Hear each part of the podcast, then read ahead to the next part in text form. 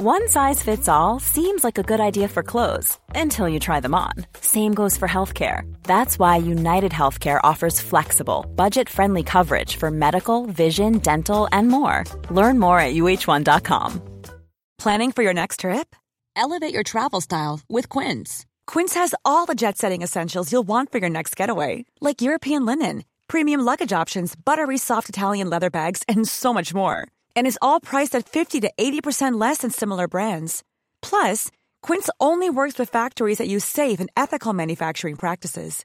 Pack your bags with high-quality essentials you'll be wearing for vacations to come with Quince. Go to quince.com/pack for free shipping and 365-day returns. This is Little Atoms, a radio show about ideas and culture, with me, Neil Denny.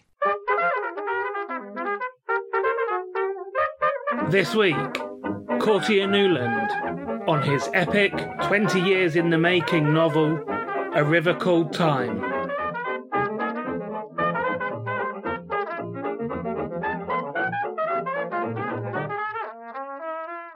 Courttia Newland is the author of seven books, including his much lauded debut, The Scholar, his last novel, The Gospel According to Cain, was published in 2013. He co-edited the Penguin Book of New Black Writing in Britain, and his short stories have featured in various anthologies and been broadcast on BBC Radio 4. As a screenwriter, he has written episodes of Steve McQueen's 2020 BBC series Small Axe, and Courttia's latest book, which we're going to talk about today, is A River Called Time. Courttia, welcome to Little Atoms. Thank you very much. Really pleasure to be here. So tell me first of all how you would describe A River Called Time. Uh, I would describe it as uh, it's a novel set in a parallel universe where because slavery and colonization didn't happen, African cosmology is now the dominant religion. And I understand the book had a had a very long gestation. Can you tell mm. me hmm. why? Various reasons. Uh, I had Arts Council funding to finish the book or to write the book, get it started, and uh, I ran out of money before I could finish all of it. I finished part one as it is in the book, but I didn't manage to finish the rest using that money. Uh, and then I tried to go out to various publishers to try and see if they would pick up the book and you know give me a bit of an advance to, to carry on and finish it. But I couldn't find uh, any publishers that would take the book. I went to different agents. I was with a publisher at the time. They were they were like, you know, basically it's the best thing you've done, but we can't really, you know, we can't publish you doing this type of stuff uh, because you're known for like you know urban realism. So I toddled off and went to other places, and it was like, uh, this is you know the, the astral projection and the African cosmology bit was generally the problem and not the writing. Uh, they very, they say, oh, of course, it was written very well, but but you know, uh, just, just you're doing all this stuff, and if you know, one one agent said to me, if I changed it to quantum physics, that would uh, probably you know solve a lot of problems, you know. Uh, but that was the whole premise of the book, and so I, I, was like, I'm not, I'm not doing that. And we're talking here about, you know, roughly 20 years. This is not just like a couple of years. And obviously, you're, like you said, you're publishing other things, other novels yeah. during this time. So, mm. what effect do you think that period of time had on the finished novel in terms of your development as a writer? Strangely enough, it had a huge effect in the sense that you know I don't know if you, if you, write at all, but I think for most writers, you know, if you write something and you put it down for about six months or so, and you return to it, a lot of the questions like how do I do this? And, and you know does this work, uh, you can answer, you know, but if you put it down between you know eighteen to nineteen years, you know, you come back to it, you know, it's just like wow, actually, or it did work, work that way for me. Wow, not only can I see how to fix some of the things that I'd written already, but I'm really, really charged up to write the rest. And I've been thinking about this stuff the whole time. Like it never went away. Uh, I would return to it every couple of years or so, and I would do a pass on what I had. But I was always thinking about it. And all of my books are in my study on the top shelf and have been. You know, I've lived in the house I'm living in now for like uh, I think about seven, eight years, and they've been on the top shelf in my study. So even though I wasn't working on it, they were there ready for when I do work on it. And uh, yeah, I just dove back in and I just you know went for it, and it was all it just literally poured out of me. I, I ended up after that 18 years, I ended up spending a period of about it was between August and December that I, I wrote the book in the end, you know, and I did the rest. And it was just literally I couldn't stop writing. Yeah. We'll come back to the cosmology and the sort of backstory, Mm-hmm. um, the history behind the book later on. But let's Mm-hmm. talk first of all about Dinium, the city, the representation of London in the sort of book's present. Yeah. Um, although even that's complicated because the book deals with various different time streams and, and what have you. But for the sake of argument, um, sort of Dinium in the present day as the book starts.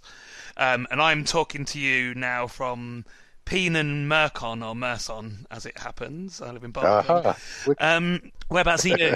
Uh, I am in Forest Gate, so I was going to translate that. So in book speak, oh my god, I don't really know where where Forest Gate is. that's a, you know, that's the best question I've been asked in ages. You know, I'm thinking that I might be in either Elegban or Falana. I think I'm in those places. well, let's talk about that. The city. Tell us about Dinium. Well, yeah, so so that's the second part of my kind of outline as to what the book's about. Uh, yeah, uh, so in this parallel world, there's been a war of light, or which was a war between the spiritualists and secularists, and this has resulted in inner city London being completely obliterated by a kind of electromagnetic bomb, and it's destroyed the whole of inner city London. And it's all wasteland apart from a huge building in the middle of that waste that uh, is called the Ark. And basically, it was built to house people and protect them from the resulting radiation and pollution that, that came from, from this blast. But what's happened is that most of the rich people live in that building and poor people are left outside in outer city. And, you know, it's pretty much like, you know, uh, it's, it's like the worst parts of London all over in outer city. You know, there's there's not very many. There's a few you know, closer to the, the Blin or the Waste that it's called that are, that are better off. There's a few towns that are better off, but mostly it's pretty pretty bad. And so, again, not wanting to give too much away as to actually what happens in the book, tell us something about the Ark, the place in the centre of the city, what it is. Yeah, yeah. It's it's just it's a huge indoor city, you know, and you're not you're meant to go into the ark and you're not meant to come out, and it's like uh, different levels of uh, wealth and attainment. So the higher up you go in the ark, the more wealthy you are, and so on level one. Uh, you know, there's there's areas of relative wealth, but there's also that's usually uh, level one, level two, and a little bit of level three is where where where the poor people are, and you know you kind of uh, you work there mainly to you know, like Marcus, my main character, you know, to kind of like provide fake news to the people outside about what's going on inside, and and, and you know, the reverse is true for what he does. You know, that he he kind of he he, he does that for people um, inside as well. You know, he kind of t- talks about what's going on inside to people that are out, and and and you know, just fakes it basically, and also. uh you've got like menial workers, really, you know, the, the people who do the the worst, the the, the, the low level jobs. Uh, people live there, and they also they also do the jobs for the for the upper levels as well. So poor people don't live on the upper levels; they go down, they go back down, they travel down to uh, level one, and uh, it's it's just basically like the outside in a lot of those places. You know, they've they've just created, you know, through through uh, neglect, uh, another another ghetto area. Yeah, so I mean, class divisions are obviously like a major, a major theme of the book. We're we're mm. talking here about a world in which you know which has been decolonized, but this is no utopia. Clearly, that you know there there are still like deeply riven problems in society. Yeah, yeah. The problems are mainly between rich and poor, so they're not on the basis of race at all. It's more about how much money you have, and and and you know hierarchy, and and you know generational wealth, whether that's been passed down or not. Um, and tell us something about. I must say the splendidly named Marcus Denny, a character who I obviously immediately had a. Uh, a deep and abiding connection with. That's Tell us so something about him. well, yeah. So Marcus has been he's, he's been born of you know outer city poor, and he lives there, and you know he's trying to better himself through study in order to, to live in the ark. He, you know, his mum wants to give him a better life and, and, and to help him to work hard so he can go and live in the ark and and and you know just just make money for her, make money for them. Uh, it's a better means of living, and also just escape the kind of degradation that exists on the outside world. And uh, he starts to find that he he can spontaneously project, uh, astrally project his his spirit uh, he's got no real control over it, but this keeps happening to him. And because of that, he can then travel to different time periods, which is not, he doesn't go forwards or backwards in time. He goes to like parallel, uh, other parallel worlds, you know, so he kind of travels to the side. And this this sort of concept, as you've mentioned, the idea of sort of astral projection, which is one of the things we'll talk mm-hmm. about a bit later on, that comes out of the sort of African cosmology. And for everybody else, like Marcus realizes he can do this, but for other people, this is something that's basically been, I guess, suppressed by technology. Yeah, yeah. They have out of body experiences, but they have them via these machines that are called pods or sleepers, and they provide uh, a kind of like mechanicalized out of body experiences, which are heavily monitored and controlled by the powers that be. I understand part of the um, the influence of the of this idea of astral projection is something that actually happened to you.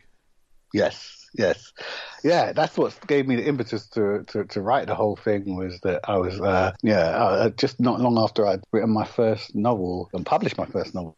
Actually, yeah, I was like I was staying in in, in a you know, one room flat on a place called North Pole Road, and uh, yeah, I had this. Uh, I spontaneously had this out of body experience, and I'd been having episodes like that throughout my life, but I'd always fought against them. And it's when I relaxed and didn't fight against it that I, that I believe my my my spirit, uh, uh you know, escaped my body, and I was looking down on myself. And then when I, it was like almost, it was like a dream, but it's a dream where I could see myself lying on the bed. And then when I woke up, you know, the room was exactly the same as I'd uh, dreamt it or seen it, whatever you choose to believe. And my first thought was, wow, you know, I wonder if that was an out of body experience because it, it, I was looking down on myself, so I could only like presume that that's what it was.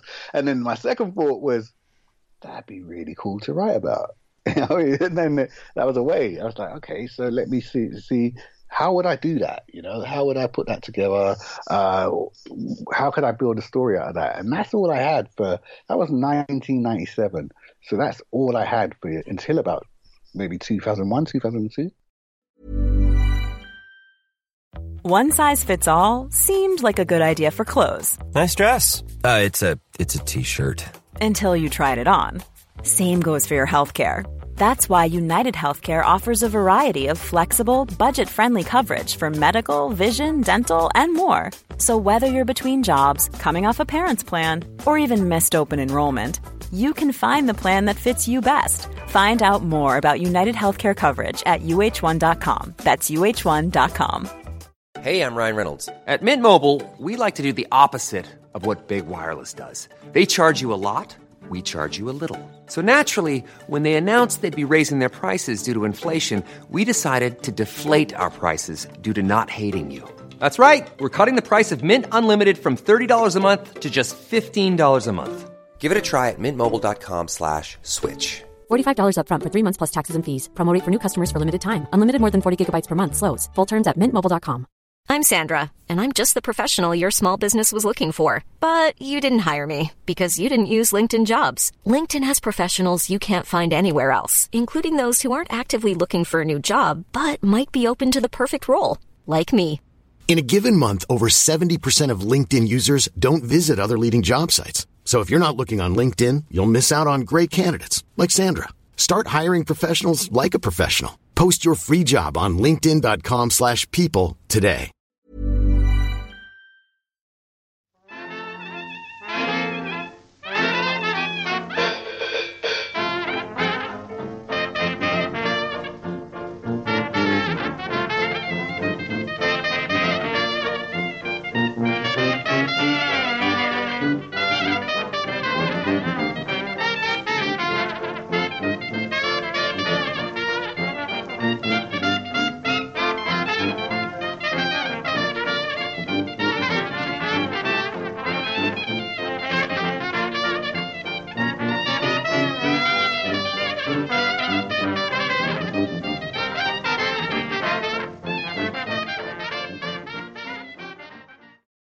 Listening to Little Atoms. I'm Neil Denny. Today I'm talking to Courttia Newland. We're talking about his latest novel, A River Called Time. And Courttia, let's talk about the ideas of the overarching cosmology of the story. I was going to call it African cosmology, although as you refer to it, uh, to Africa in the book as uh, Bula or Alkebula, uh, an original name for it. A lot of this story, yeah. this stuff comes out of um, Kemet as well, which was a former name for, um, or you know, an original name for what we now call Egypt. Yeah, yeah. Um, and the people of ancient Egypt tell us first of all some of the. I mean, it's, it's obviously a huge subject, but but some of the ideas from that cosmology that come into the book, come into the world. Well, you know, the, the main thing is a belief that there is a spirit that is uh, separate from the body. You know, you have your physical body, but then you have your spiritual body, and then also that you have uh, chakras, which are the kind of uh, intermediate point between those two states. And uh, it's a belief in ancestors that your your ancestors, you know, don't you don't just die. The body, you know, the body might die, but the spirit is still still present uh, in a different form uh, upon death. So death is not an end. Death is the beginning of another form of being. And uh, I mean, that, these uh, spiritual beliefs are quite huge, and they're you know, they've been emulated by uh, religious beliefs, you know, through the ages, you know, since then, uh, whether it's Christianity, uh, Buddhism, or Hinduism, or, you know, uh, indigenous Native Americans, you know, there's lots of belief systems of the world that, that, that, share these, these ideas, you know, and that's what I was finding, you know, uh, when I looked at a lot of the religions that exist today, they all have a kind of grounding in these kind of beliefs. So tell us about the process of creating this world in which these beliefs have grown up parallel with you know those other great world religions to be you know still significant elements of of everybody's life. Because i guess i guess what i want to get to really is the idea of like we're talking about the you know, the book itself is sort of decolonizing the world, mm. but I guess part of creating that must have been to a certain extent decolonizing yourself. Was it sort yeah. of like how did you get into the sort of frame of mind of mm. thinking about creating that world without bringing in everything that you'd learned growing up into that? Yeah, I mean, well, first I had to decide, you know, like any book really, what the rules of the world were, what the rules of the book were, and what had happened. And I suppose that, you know, kind of formulating the timeline that you, find in the beginning of the book really helped, you know, to, to talk about uh, when, what happened that is parallel to our world and when did the timeline pivot away into different things? Because I wanted to keep it quite close as well, but, uh, but, but, you know, there was these kind of very, I mean, big, fundamental differences, but you know, but also lots of things actually remain the same. So in the beginning, I, I suppose I just I just read the books. You know, I, I started off uh, with a book called The Projection of the Astral Body uh, by Sylvan Muldoon. And it, was co-authored by, by somebody, uh, uh, Hereward Carrington, I think it was. And uh, yeah, it, so I read that and then I read a book by, by a guy called Oliver Fox, which was about astral projection. And I said, okay, I'm off. I'm going to start going into this a little bit deeper. And I read a few more books around that. And then I started reading like about that from the African side of things. So I read a book on uh, um, Egyptian cosmology called the Medu Neter. I read there's a there was a Egyptologist called Budge who I read a lot of his stuff, and I just tried to dive into it first in terms of doing the research and just like treat it actually because for me this was a story, you know. I wasn't really concerned with you know, proving or disproving whether this was true or not, you know. Uh, I wanted to treat it like people treat Nordic legends, you know, and say, okay, well, I'm just gonna okay, so what if this was true? And so and and and I read it like that, and then you know I I, I went to classes, I talked to people, I had lots of conversations with people who shared those beliefs, and then uh, you know I, I, I suppose I tried to read books that talked about pre-colonial Africa and a pre-colonial world actually, and I read as many of those as I could. And in terms of then, sort of like once you started writing the book, as I said, sort of decolonizing yourself, there's a bit. I'm thinking that there's a bit in the afterword to the book where yeah. you talk about, you know, I I wrote somebody with origins that were Zambian or something, yeah. and then realised that actually, you know, if this that wouldn't have existed if this yeah. world had have, had have been like this. Yeah, exactly. Well, I mean, it, first fundamentally, it led me to the realization that I couldn't use the word Africa because Africa comes from people assume. I mean, we don't know for sure, but it, it's theorized that Africa came from Romans. You know, so so I couldn't use that. Uh, that's what how what led me to Alkebulan. I was looking for for a, a, word that was used, and there is no word that people use for the continent. You know, apart from that, you know, that's the only one they could find, and that was that would have been centuries later. You know, after people had been been on the continent and civilizations had existed for years. But yeah, I found myself tripping up by constantly just like as a habit saying, you know, uh, someone was Zambian or someone was Nigerian or referring to a hairstyle as cane rows. I mean, by my reckoning, I'm, I'm, I'm from the Caribbean, you know, I'm, I'm of West Indian origin and West Indies didn't exist, you know, uh, in my world.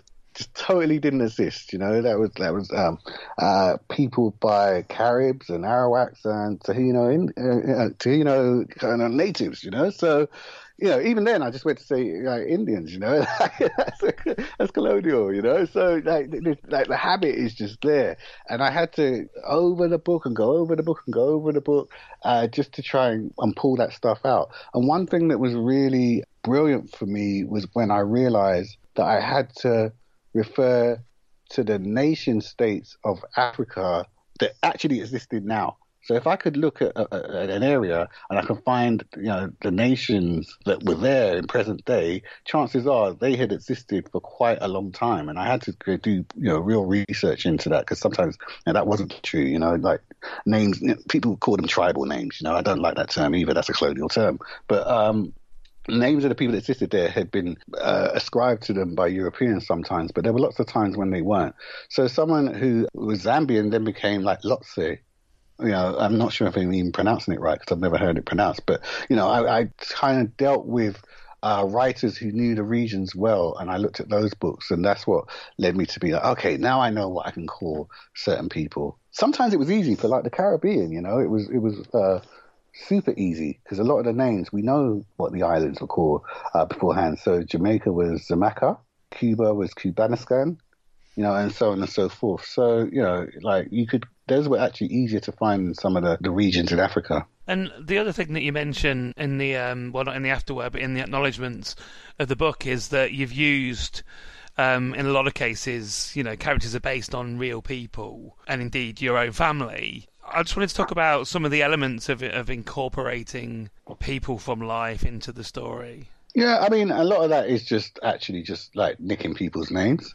So, so you know, if I saw like a really funny story, I was doing a, a book signing in a Waterstones in Leeds, and I was talking to the woman who worked behind the till, and she said, "Oh, can you sign a book to me?" I said, "Okay, who should I make it out to?"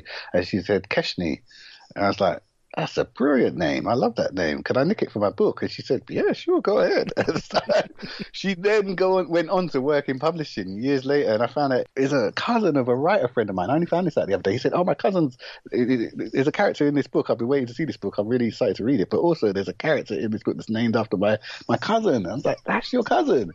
So it's really weird how that's worked out. Mm-hmm. But um, yeah, and, and she, she has a copy of the book now. So I'm really excited. After 20 years, I can say to her, you know, like, I've finally finished this book.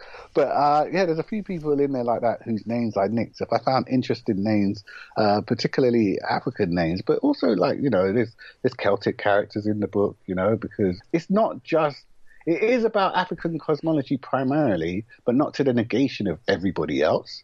So, so there's there's Celtic characters who I try my best to get them to speak a little bit of, of Celtic, you know, in the book as well, because and and they were the you know, indigenous uh, uh, Brits, basically, you know, in the book as well. So, you know, I was trying to say that so many things would have been different if colonization hadn't happened, as, as, as well as slavery, but to all people, you know.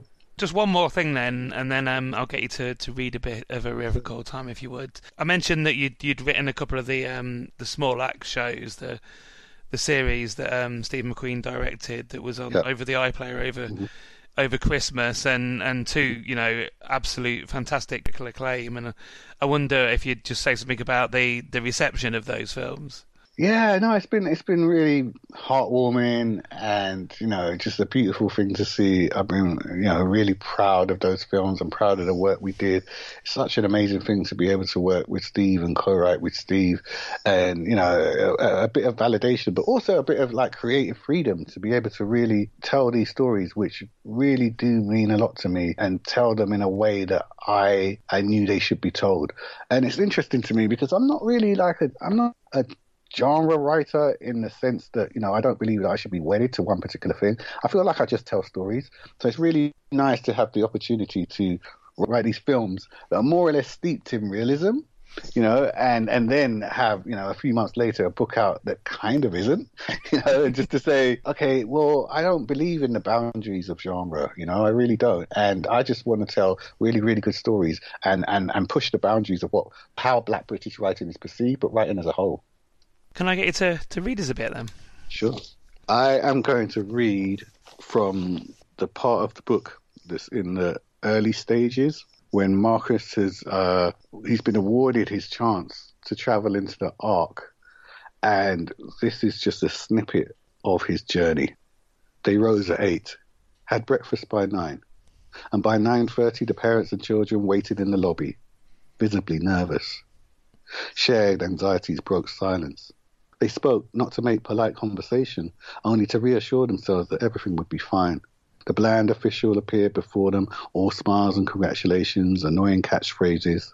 They ignored his phony jubilation, letting themselves be led to a small dark car with blackened windows like a hearse. Willow balked. The official was at her shoulder in an instant with more smiles, some gentle nudging, and they were in. Doors slammed. Twin crunches. The car moved. Everything had been so low key up until that point. His first sight of the crowds and cameras and protesters had the effect of being punched. Although they were not the thousands that had besieged the station in the early days, the crowd still numbered over 500 and would be rounded up to eight on that night's evening news. The car slowed. People were on the roads, pavements, signs, rooftops, bus shelters, window ledges, parked cars, anything that could hold their weight. Grateful for tinted windows, Marcus watched people beat fists against the glass in delirium, scream that they were sellouts cursed by Ra, or simply stand as motionless as they could manage in the jostling crowd, tempting to take pictures of what nobody knew. Glass rendered their cameras useless. All through the onslaught, Marcus watched, barely taking a breath, barely feeling Willow's hand on his back rubbing in gentle circles. Beside him, Senior was equally stunned by what he saw. Junior went silent for a time, then suddenly screamed loud, turned beetroot, and apologized immediately. Eventually, all of them dreading the moment, the car came to a gradual halt. Doors opened and there were hands, a forest of them searching as the driver yelled that they should leave the vehicle right now. Senior went first, then Junior, then Marcus himself was pulled into the noise, the colours, the screaming, jeering, shouting, cheering, going off in their ears. Snatches of sentences from hundreds of open mouths. Everything too bright, too noisy. The tinny sound of a band could be heard from somewhere near. The air was a jungle of odours, ranging from cigarette and PRO smoke to hot dogs, sulphur, sweet nuts, perfume, frying onions, alcohol, and vomit. Marcus stumbled, turning to see his mother flailing between two rows of Ilal masked, black suited men who formed parallel lines from the car doors and beyond. Long barreled guns drawn, they held the crowd back, saying nothing other than, Keep moving, sir, madam.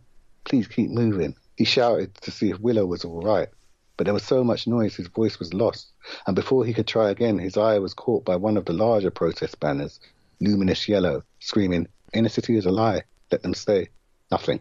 No sound, only a silent movie playing in front of him, people jumping, screaming, punching fists into polluted air, driven by a passion Marcus had never seen. That was when he noticed one particular protester bearing a smaller sign that said, Today is yesterday, tomorrow as today is truth. So I've been talking to Courttia Newland. We've been talking about his latest novel, A River Called Time, which is out now from Canongate.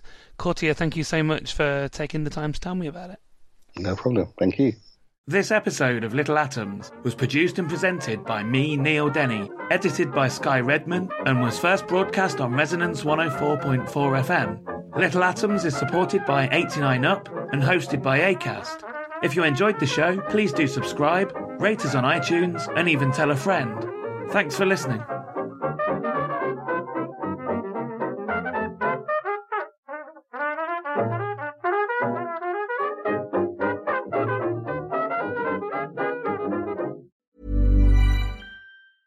Even when we're on a budget, we still deserve nice things. Quince is a place to scoop up stunning high end goods for 50 to 80% less than similar brands. They have buttery soft cashmere sweaters starting at $50, luxurious Italian leather bags, and so much more. Plus, Quince only works with factories that use safe, ethical, and responsible manufacturing. Get the high-end goods you'll love without the high price tag with Quince. Go to quince.com slash style for free shipping and 365-day returns. Even when we're on a budget, we still deserve nice things. Quince is a place to scoop up stunning high-end goods for 50 to 80% less than similar brands. They have buttery soft cashmere sweaters starting at $50, luxurious Italian leather bags, and so much more. Plus, Quince only works with factories that use safe, ethical, and responsible manufacturing. Get the high-end goods you'll love without the high price tag with Quince. Go to quince.com slash style for free shipping and 365-day returns.